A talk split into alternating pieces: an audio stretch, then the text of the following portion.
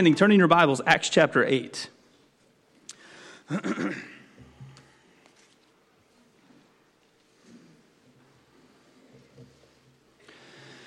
Acts chapter 8, and then hold your finger, if you would, in Exodus 17. So, one in the New Testament, one all the way back to Exodus 17. We'll read both of those. Acts chapter 8 and Exodus 17.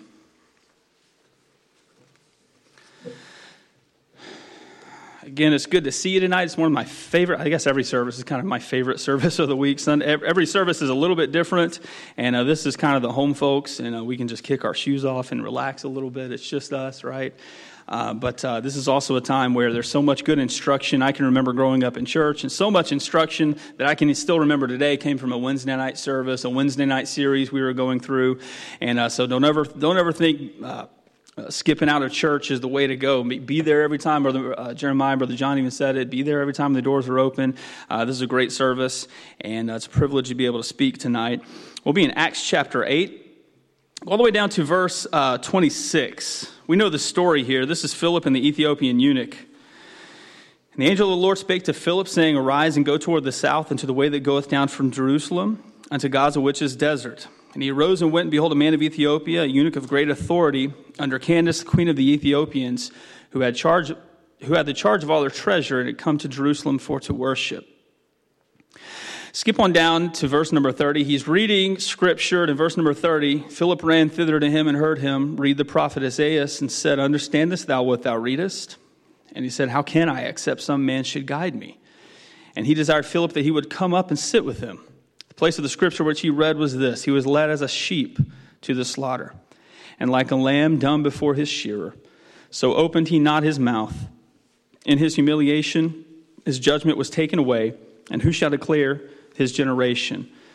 For his life is taken from the earth. And the eunuch answered Philip and said, I pray thee, of whom speaketh the prophet this? Of himself or some other man?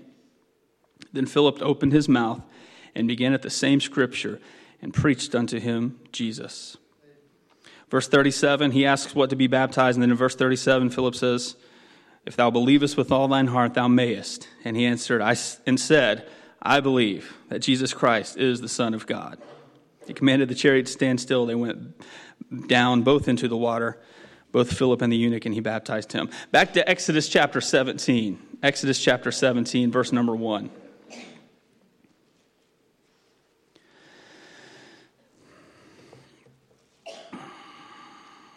At the end of verse number one, we're in the children of Israel now. They have, of course, left Egypt and they're out in the wilderness. And at the end of verse 1, it says, There was no water for the people to drink. Wherefore the people did chide with Moses and said, Give us water that we may drink. And Moses said unto them, Why chide ye with me? Wherefore do ye tempt the Lord? And the people thirsted there for water. And the people murmured against Moses and said, Wherefore is this that thou hast brought us up out of Egypt to kill us and our children and our cattle with thirst? Poor Moses got blamed for everything in that wilderness.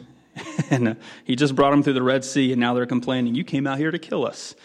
Verse number four And Moses cried unto the Lord, saying, What shall I do unto this people?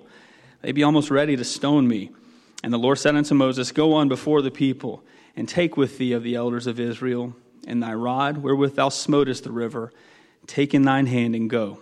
And behold, I will stand before thee there upon the rock in Horeb, and thou shalt smite the rock and there shall come water out of it, and the people may drink.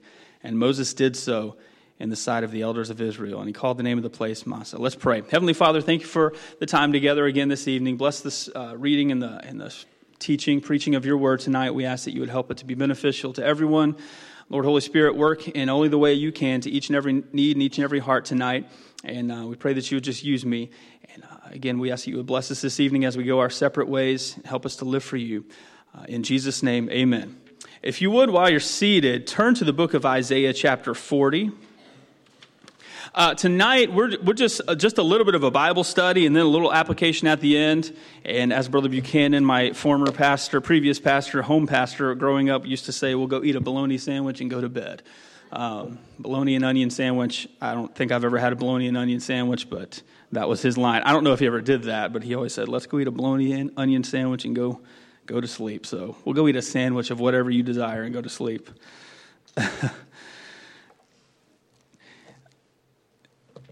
Uh, but a little bit of a Bible study tonight. We'll be in the book of Isaiah, and uh, we'll skip around a little bit if we have time.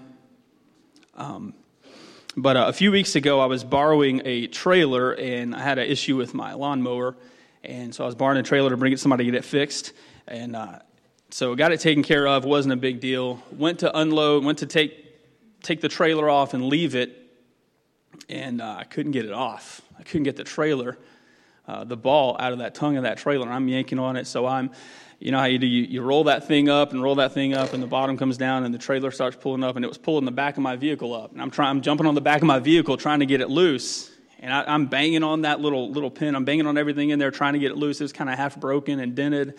So it wasn't really working properly and wasn't letting go of the ball of that socket. And I, I could not get it loose to save anything. And I'm, I'm jumping on it. And it's kind of a weird angle anyway. It's a weird piece of metal and I can't get my hands really, can't get a grip on it. So finally, I just pulled the pin out of that thing and drove out from under it and left my, uh, left my socket. It was getting late at night, and I said, I'm not staying here all night doing this. I'll get it later. I'll get it in the morning.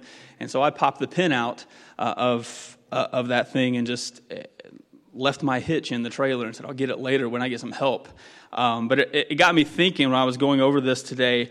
Um, there's, there's a little pin. I actually brought one here today. There's a little pin. Most of us have seen this if you ever hooked up a trailer before. You got that pin, you pull it out. Uh, I usually, uh, one of our vehicles has a hitch that goes to it.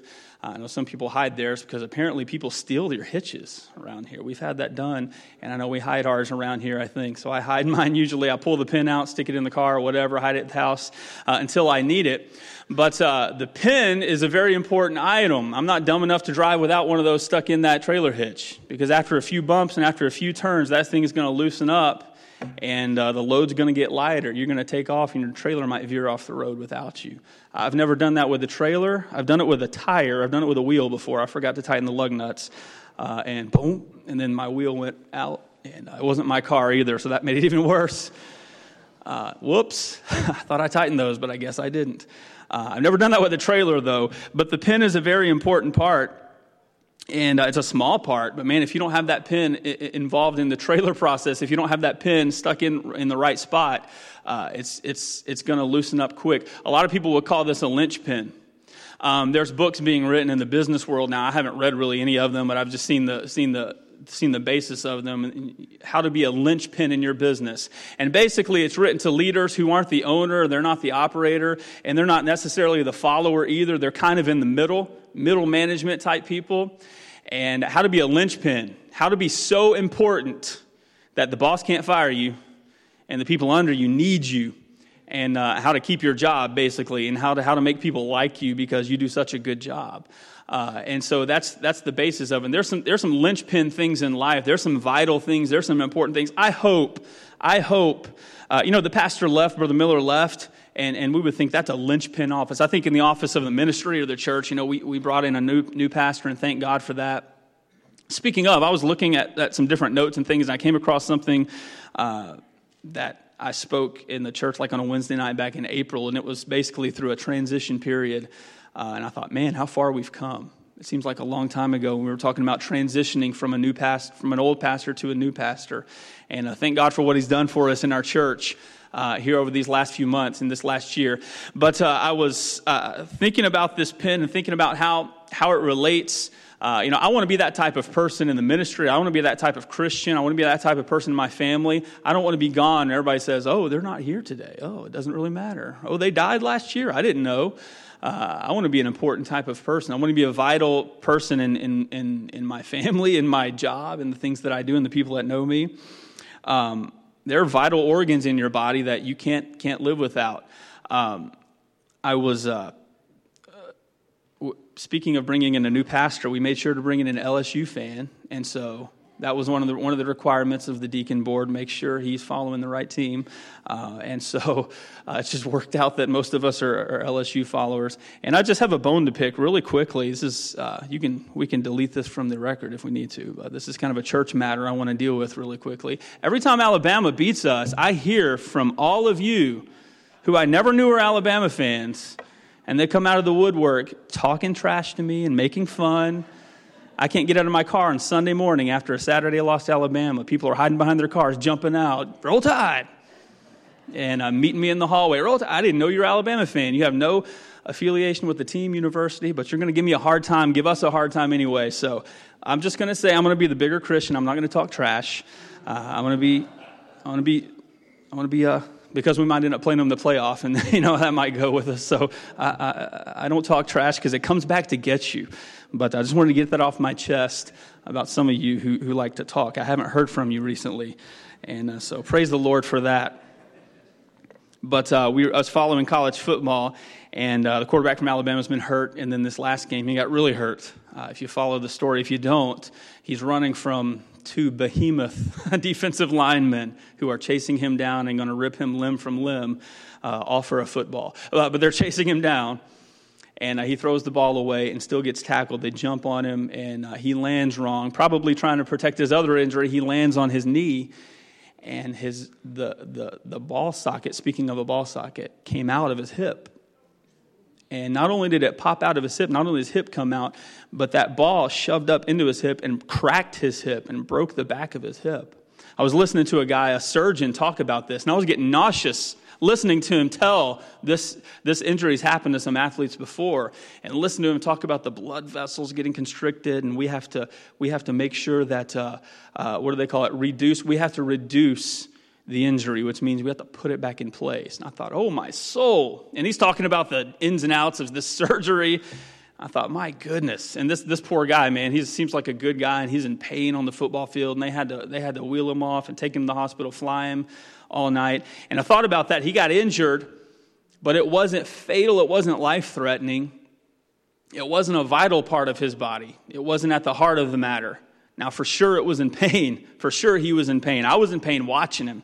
I didn't even see it. I saw the highlight later, and I was in pain looking at the guy. I was in pain hearing this surgeon talk about how this surgery had to go and what actually happened inside this poor guy's body and how they had to fix it there are certain things that we can do away with. There are certain, you know, I enjoy my extremities, I enjoy my hands, my fingers, my toes, but we can live without some of those things. There are some things we can't live without. They're vital. Uh, they are linchpin items, like driving with a trailer. I can't drive a trailer without this pin stuck in because bad things are going to happen, and it will be fatal for me as a Christian to remove things. Uh, this th- this evening, I want to talk about a what I feel like is a linchpin chapter, a linchpin place in the Bible we just can't live without. As Christians, we have to have it in there. The book of Isaiah, really quickly, has 66 chapters. Uh, we went over this in Sunday school a few months ago, and I wanted to kind of get into this, so Wednesday night gave me an opportunity. Tonight gave me an opportunity to get a little bit more into it. Uh, but the book of Isaiah has has 66 chapters. It's a mimic, uh, mimicking of the Bible. The Bible has 66 books. Isaiah has 66 chapters in it. The first 40, some of us actually have a Bible where at, at chapter number 40, there's a break or a part two. You might not have that in your Bible, but some people have put that in their Bible. There's a part two. There's a new new look to the book of Isaiah. The first 39 chapters mimic the first 39 books of the, of the Bible, the Old Testament. From 40 on to 66, we see a change in behavior. We see a change in tone. The very first word, if you're in Isaiah 40, verse number 1, the first word is comfort. For 39 books, for 39 chapters, the Lord has beaten down in judgment and has, has laid down the law to the people of Israel, to Babylon, to anybody and everybody who will listen. The Lord has sent Isaiah to preach, and it has been judgment and law. And it's a little depressing to read, to be honest. And it's a tough read.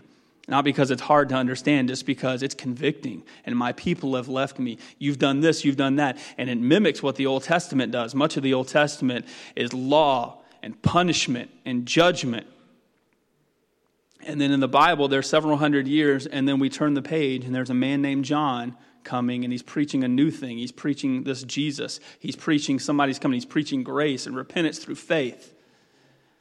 And in chapter 40 of Isaiah, it mimics the Bible in the New Testament. The first word of chapter 40, verse number 1, is comfort.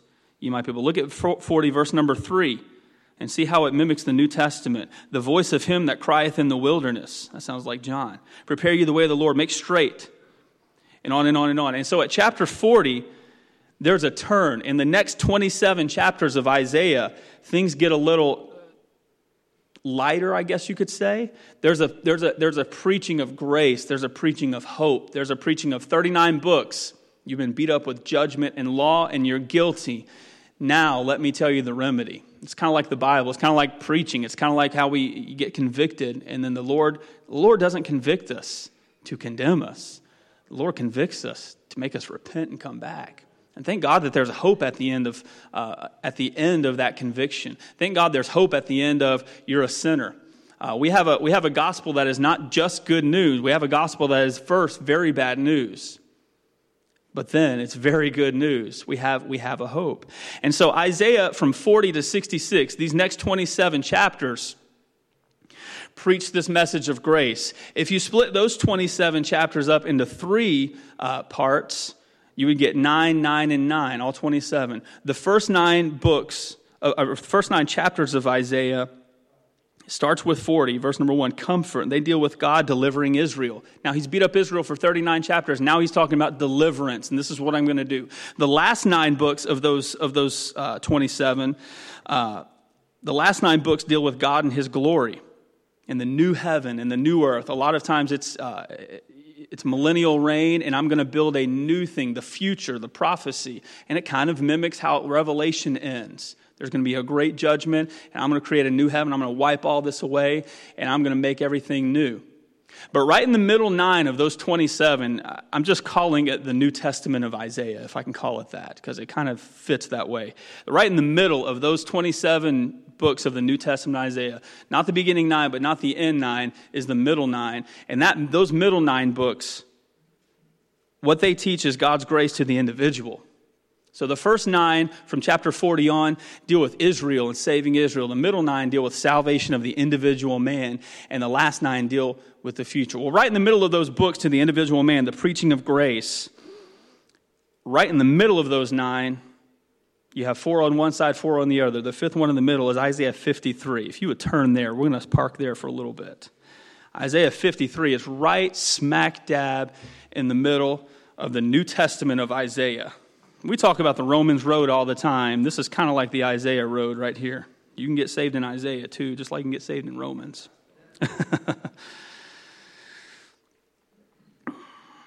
I almost didn't want to read, I almost didn't want to teach on this or, or preach on this or do this just because this chapter is so well known. And man, this chapter is so, uh, I almost feel like it's too high. I can't do it. other preachers, other preachers, other teachers, other men could do this. Isaiah, 55, Isaiah 53 is so lofty. Isaiah 53 is so important. It is the linchpin. If you think about the Old Testament judgment and the New Testament grace and wonder, how can we get there? If you think about the Old Testament God and the New Testament picture of grace, how can I, how can I meet in the middle? Well, the linchpin is right in Isaiah 53. Let's read this chapter with me. Read it and try to do this. I know it's Wednesday night. I'm going to try to be out of here on time. But if, but if you could forget about the grocery list and forget about the kids going to bed and forget about work and school and things you had to go through today, and let's just take a few minutes here and let's just think about the implications of this chapter of the Bible, how important it is to our faith, how important it is, it is, it is, it is the chain link that's, that holds us together in our Bible and as Christians. So try to not, tonight to read it with me with fresh ears. And then as you read it, think about what you did during this chapter. Think about your role. And let's not, let's not let it become common as we hear the words we've probably heard before. Isaiah 53, verse 1 Who hath believed our report, and to whom is the arm of the Lord revealed? For he shall grow up before him as a tender plant, and as a root out of a dry ground.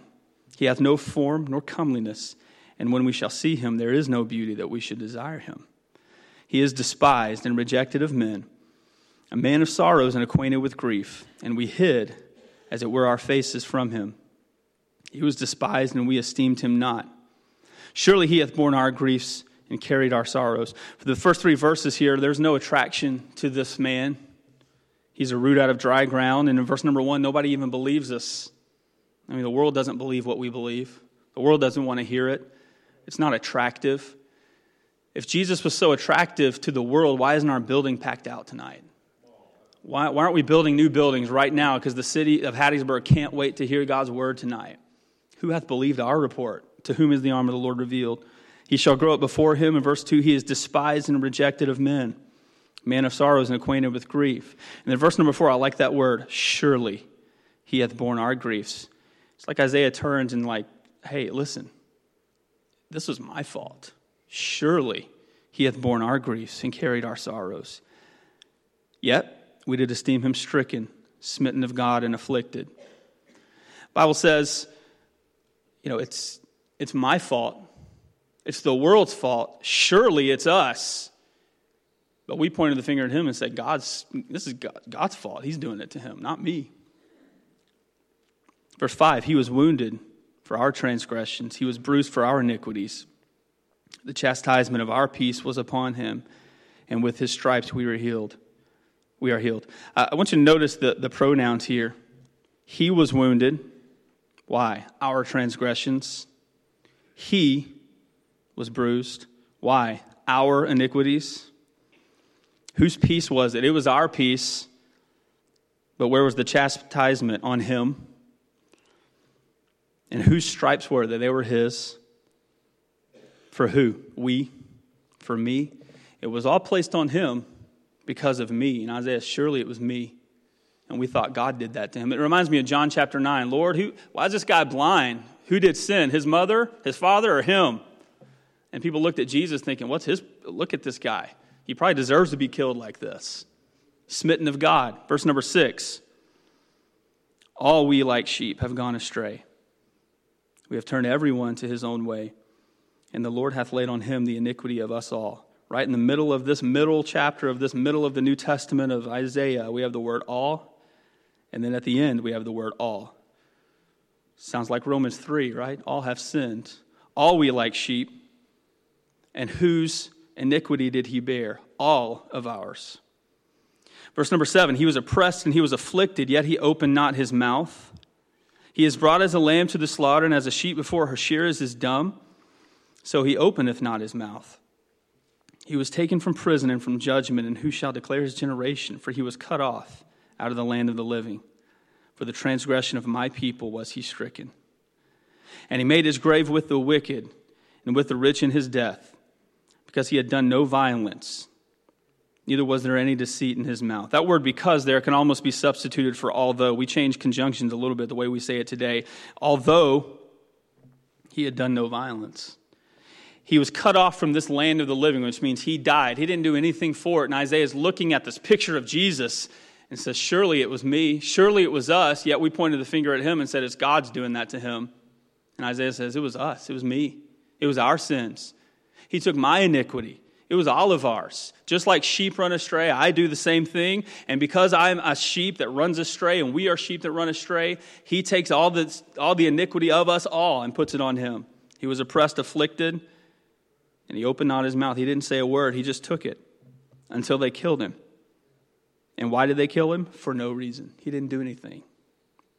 Verse 1 through 9 depict a lot of suffering here, uh, even more so than even in the Gospels. You know, to read the Gospels, and sometimes it just says, and he was crucified, right and the left, you know, the guys on the right and the left, and this happened, and his mother and James and all this, and uh, John is there. But Isaiah 53 gives a pretty descriptive uh, uh, uh chapter on, on Jesus' death. But verse number 10, the tone changes. And there's that one three letter word, yet.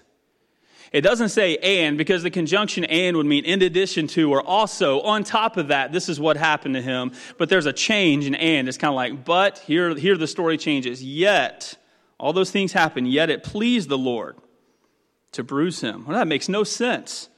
He hath put him to grief.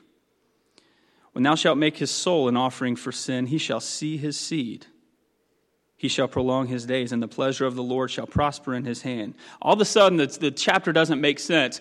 He is bruised, he is beaten, he is battered, he is torn. He takes this crucifixion, but it pleased God to do that, and he's going to see his future generations follow after him. He's going to see his seed. What kind of man can die but still see his children? Well, there's only one. Thank God for that. Verse 11 He shall see of the travail of his soul and shall be satisfied kind of a key word in this passage. Verses 1 through 9 are suffering, verses 10 through 12 are satisfaction. When Jesus died on the cross, the penalty for sin was satisfied. Bible says, He shall be satisfied. By his knowledge shall my righteous servant justify many. Sounds like Romans 10 13, for whosoever shall call. For he shall bear their iniquities. Therefore will I divide him will I divide him a portion with the great, and he shall divide the spoil with the strong, because he hath poured out his soul unto death, and he was numbered with the transgressors. And he bare the sin of many, and made intercession for the transgressors. When I read that passage, I just think there's no way we could ever get rid of that. That is the, that is the gospel. It is not just a linchpin of the gospel, it is the gospel. Jesus died and he buried and he rose again for my sin, for your sin, and it was satisfied on the cross. It's not just a doctrine that we teach, it's something we live by. It's something we just don't drive around without. We just don't pull the, pull the linchpin out of that passage and say, well, Isaiah's a book I don't really care about, Isaiah 53, whatever. It's vital if we don't have Isaiah 53, we are dead in our trespasses and sins tonight. But thank God the, the verses 1 through 9, the suffering brings the satisfaction. The suffering of the Savior brings the satisfaction of the Father for my sin and your sin. What can we learn from this? First of all, Jesus was a pattern for suffering. Uh, I hate to be the bearer of bad news, but before we can have joy in this life, sometimes there's suffering. Nobody suffered more than Jesus ever did, and he stood in the place of suffering for you and I. Isaiah just said it. Surely it was because of us, it was because of me, all of my sin. And he dies on that cross and he suffers. But why? The New Testament tells us he, uh, he the Bible says he set his face like a flint to Jerusalem. He, there was nothing going to stop him. Why? For the joy that was set before him. It wasn't the joy of the cross. The cross is not joyful. It was the joy of knowing verse number 11 and uh, verse number 10 11 and 12 are coming i'm going to see my kids one day i'm going to see my sons. I'm going to see those I, who i've ransomed i'm going to see my daughters. I'm going to raise again from the dead and i'm going to see them all again one day. There's going to be tears sometimes before there's joy. There's going to be rain before the sun. In this instance there's a cross before there's a crown. If we go on past this linchpin right 53, right in the middle of all those books of the New Testament, the 27 last books of Isaiah. We go to chapter 54 and we move on just quickly. And this is written more or less to Israel. The next word is sing. Because of the crucifixion, what do we do? Sing, O barren, that thou didst not bear. Break forth into singing, cry aloud. This is a celebration. Why? Because Israel's coming back home. There will be a day where Israel accepts him again. Look at verse number eight. In a little wrath I hid my face from thee for a moment, but with everlasting kindness will I have mercy on thee. The Lord went through suffering so that he could have mercy on us. Verse number nine, or for Israel here. For this is as the waters of Noah unto me. For as I sworn unto Noah, uh, for as I have sworn that the waters of Noah should no more go over the earth, so I have sworn that I would not be wroth with thee, nor rebuke thee. He's talking to Israel. I love you, and just like I'm not going to judge the world with water anymore, just like that rainbow is up in the sky, I promise you I'm coming back. Promise I'm coming to redeem. But not only that, chapter 55 is written the third word we have it, the second and third word, to everyone. Chapter 55 and 54 don't exist without chapter 53. Look at 55 1. Ho, everyone that thirsteth. What do we get to do? Come ye to the waters. And he that hath no money, but I'm too poor, I can't afford it. I can't, I'm not good enough for heaven. I got to get them, have you heard that? I've got to get things right before I go to church. I've got to get things right before I get saved. Isaiah 55 1 says, No, no, no, no. Come, you that have no money, come ye, buy and eat. How do you buy without money? The Lord says, I paid for it. Buy and eat. Yea, here's that word again come, buy wine and milk without money and without price. And I love that verse. The Lord says, The storehouse is open. I have unlocked the door. The price is on the price tag, but don't worry about the price. I paid for everything in there. Come on. And to the Jew in verse 5, chapter 54, come on, Israel, I want you back. And to the Gentile in chapter 55, all who call upon the name of the Lord shall be saved. Look at verse number one. There's a couple of things we want to notice here. Just again, going through a little Bible study, but man, if somebody could preach, this would be awesome. you could almost preach this Bible study. Come you to the waters. The word waters is going to refer to uh, is really is going to mimic. You know, water is necessary. For me to live, I've got to have, it can't go without more, well, more than a week, more than four or five days a week without water. Uh, also, the word waters here is plural. Uh, it con- the connotation here in the Hebrew, if I'm understanding this correctly, it's a superlative. So, like our good, better, and best, we wouldn't say good, gooder, and goodest, but we say good, better, and best. The waters is not just come to the water, it's come to the plural, waters, which means I'm not giving you a cup of water, I'm giving you all the waters. What do you tell the woman at the well? I'll give you water you'll never have to drink again. Uh, somebody sing that song, I asked for water and he gave me the whole well. Come to the waters, plural. All the waters in the earth, all the waters in the sea, dive in, come to the waters. Waters, the superlative, is like our good, it's like our best, and it's plural. It speaks of abundance and quality. Listen, when we, when we come to Christ, there's abundance and there's quality. John 10 talks about the sheep. I'll, I'll give them abundant life and there's a quality of life. The wine here speaks, it says, Come ye to the waters, and he hath no money. Verse number one, come ye buy and eat. It coming buy wine. The wine speaks of joy. This is a drink of the soul. When you receive Christ, when you see the chapter 53 suffering, and then you see the invitation in chapter 55 come. Not only do I get sustenance and water and satisfaction and abundance and quality, but I get joy. Proverbs 31 6 says, Give wine unto those that are of heavy hearts. This is, this is a picture of cheer them up, give them joy. Uh, obviously, this is not we're not this is not alcohol. We won't get into that conversation tonight. But this is give them joy. When I receive Christ, I've got joy. Not also that. Not only that, it says, "Come you buy, come you, come you buy and eat. Come buy wine." And then the next one I'm drinking is milk. So I get to drink the waters. I get to drink of the wine, and now I get to drink of the milk. The milk speaks of growth and development. Desire the sincere milk of the word. Peter said that. Uh, going back to the wine here, I saw this quote and I thought this was this is wonderful. Why don't why don't I have joy? Why don't you have joy? Well, salvation first of all, but you know, as a Christian, why don't you have joy? Somebody said this: joy is the flag that is flown in the heart when the master is in residence. You know, you might be saved, but if the master is not in the residence, you can't live a life of joy. You can't be a Christian. If you're not joyful, listen, there's something going on inside, there's something wrong. The master is not on his throne in your heart, in your life, in your castle, because when he's there, the flag of joy comes up. Joy is the flag that is flown in the heart when the master is in residence. How do I get that joy? He says, Come on, it's free. Put me in charge. He says, Drink the milk, it's growth and development. Desire the sincere milk of the word.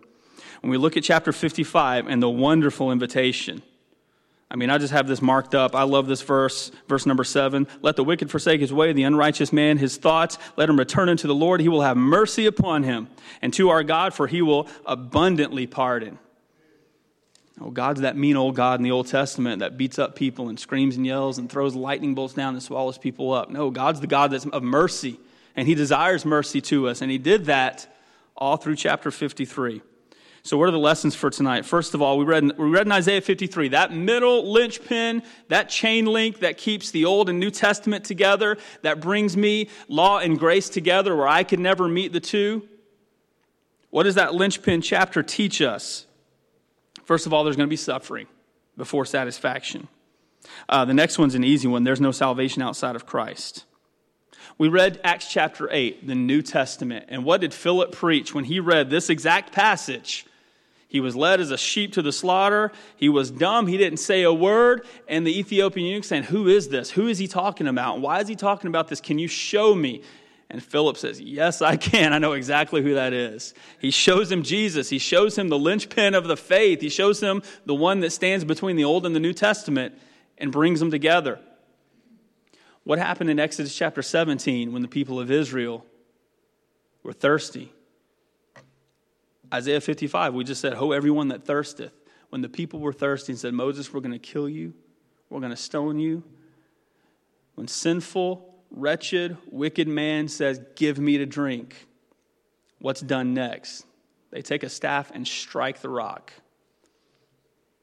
Go to 1 Corinthians real fast. We gotta let's let's do this one verse if we can. 1 Corinthians 10. We haven't turned too much tonight, but we'll, we'll turn to this one. 1 Corinthians 10. We read Exodus 17. Moses, give us water. You came to kill us. What's wrong with you? We're going to die. sinful, depraved man cries out for water. And what does Moses do? He strikes the rock. And what comes out of the rock when it is struck, when it is smitten, when it is scorned, when it is bruised for our iniquities? Water, living water. 1 Corinthians 10, what's the rock?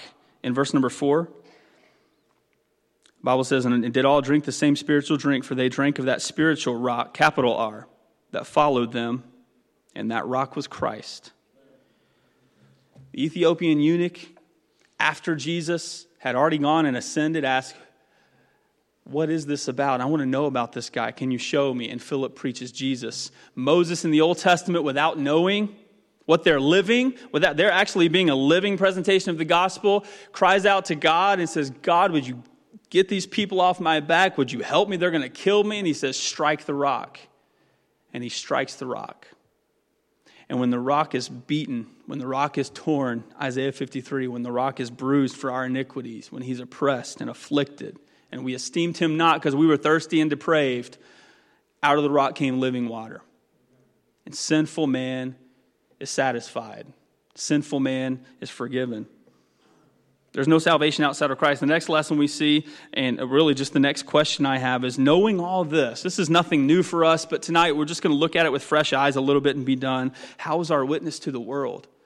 When we know what Isaiah 53 means, and if you, if you read that passage, it just stirs your heart back again. It warms your heart to the things of God. How's your witness to the world? Somebody needs to know there's somebody dying of thirst out there that needs it. There's somebody that would want to claim Isaiah 55 1 and come and buy without bread, come and buy without money. Come buy and eat. Come get the waters. Come get drink the wine. Come drink the milk and grow spiritually. They're depraved. They're depressed. They're lost. And we hold the gospel inside our church walls. We got to tell the world. How is our witness of Isaiah 53? And last of all, have we thanked him? This is Thanksgiving time. Have you thanked the Lord for Isaiah 53? It would be a great thing to just sit down and read that and just say, Thank you, Lord. I didn't deserve that. Read what Jesus had to go through for me and for you. Have we thanked Him at this time of Thanksgiving? We go every day without even pausing to take a second to thank God with, uh, for, for sending His Son. Uh, years ago, I just not necessarily on a regular basis, but when we started having kids, you know, they're so little and young and they, they're in their crib and then even growing up and we had the one and then Kylie and Cameron had the two and we go in there and sometimes just sneak in there and pray with them at night and it was fun to do. And uh, they're in their little footy pajamas and they smell good. They're all clean. You can still smell shampoo in the hair, you know, and it was fun to get in their bed and just pray with them. And sometimes they're asleep at night. And uh, now it's the now it's the four. Uh, it's the three three wild ones and the boy. Uh, I heard one of the missionaries say he had three, I think three three or four daughters and a boy. He said, "This is my rose among the thorns," talking about his one boy. I have a rose among the thorns. Go in there and pray with the kids. This is such a sweet time, and sometimes they're asleep and pray with them anyway, and just pray in their ear, you know. And uh, you get down there one day and you think, I only have one son. And I'm praying protection over him and, and, and guidance and direction. The Lord, keep him pure, keep him clean, protect him, Lord, keep the evil away from him. And there with his face on mine and falling asleep, you think, God, how did you give your only son for me? I only have one. I only have one. I wouldn't give him up for anybody. And It wouldn't be uh, one man, it wouldn't be a congregation, it wouldn't be anybody. If it's between my family and me, my only son and you, that's my son. And God only had one son, and He gave him up in Isaiah 53. While we're praying for protection, He sent His own son to be brutally beaten and murdered on that cross, tortured and killed because of me. Romans says it pretty well. For scarcely will a righteous man for scarcely for a righteous man will one die. Yet peradventure for a good man, some would even dare to die. But God committeth his love toward us, and that while we were yet sinners, Christ died for us. I wouldn't give my son for a righteous or a good man. I for sure wouldn't give him to some sinner to save their life instead of his. And I think about what God had to do with Jesus and what Jesus had to go through knowing his ministry would end with his death on that cross. knowing the fulfillment of the will of his Father, and he did it anyway. And God did it anyway. Not for a righteous man, not even for a good man, but for a sinner. God commendeth his love toward us, for me and you. You know, in light of Romans 53, that linchpin, that, that, that chain link, that foundational scripture that we hold to, we cling to at a time like Easter where we read that passage and think what God did for us. Let's live in light of that today. Uh, nothing new tonight, nothing flashy, nothing unbelievable, but just, just a fresh look at Jesus on the cross. Uh, I don't know of a more powerful, powerful place in Scripture to read. And so let's leave tonight just praising Him. Let's leave Him worshiping Him, thanking Him. He links the old and the new. He links that law that I could never fulfill and grabs grace and brings it to me. He links that cross and brings the crown. He links the suffering and the sorrow, my suffering, my sorrow, and brings me joy. And all he does is says, Come. I don't have to pay a dime. I don't have to pay a thing. I don't have to do anything. All I have to do is come and I reap the rewards. If you're not saved tonight, trust Christ. You can come down front. We can show you right now, tonight. Today is the day of salvation. You can know for sure how you're saved. If you're saved and you don't have joy, you need to ask yourself, why? Maybe Jesus is in there, but he's not in charge. Maybe you've taken back things. I've just learned in my Christian life, I got to keep giving it back. I got to keep giving it back. I take it back and I got to keep giving it back to him. Read Isaiah 53, read the crucifixion in the Gospels, read Psalm 22, passages where Jesus did that, and you think, if somebody would do that for me, I'll give my life for them. Let those, let those scriptures warm your heart again if you're, if you're falling away from, the Lord. If your joy is not full, come to Him. Just like an unsafe person would come, come in faith, and He'll give you your joy back. Let's pray. Heavenly Father, thank you for the day that you've given us.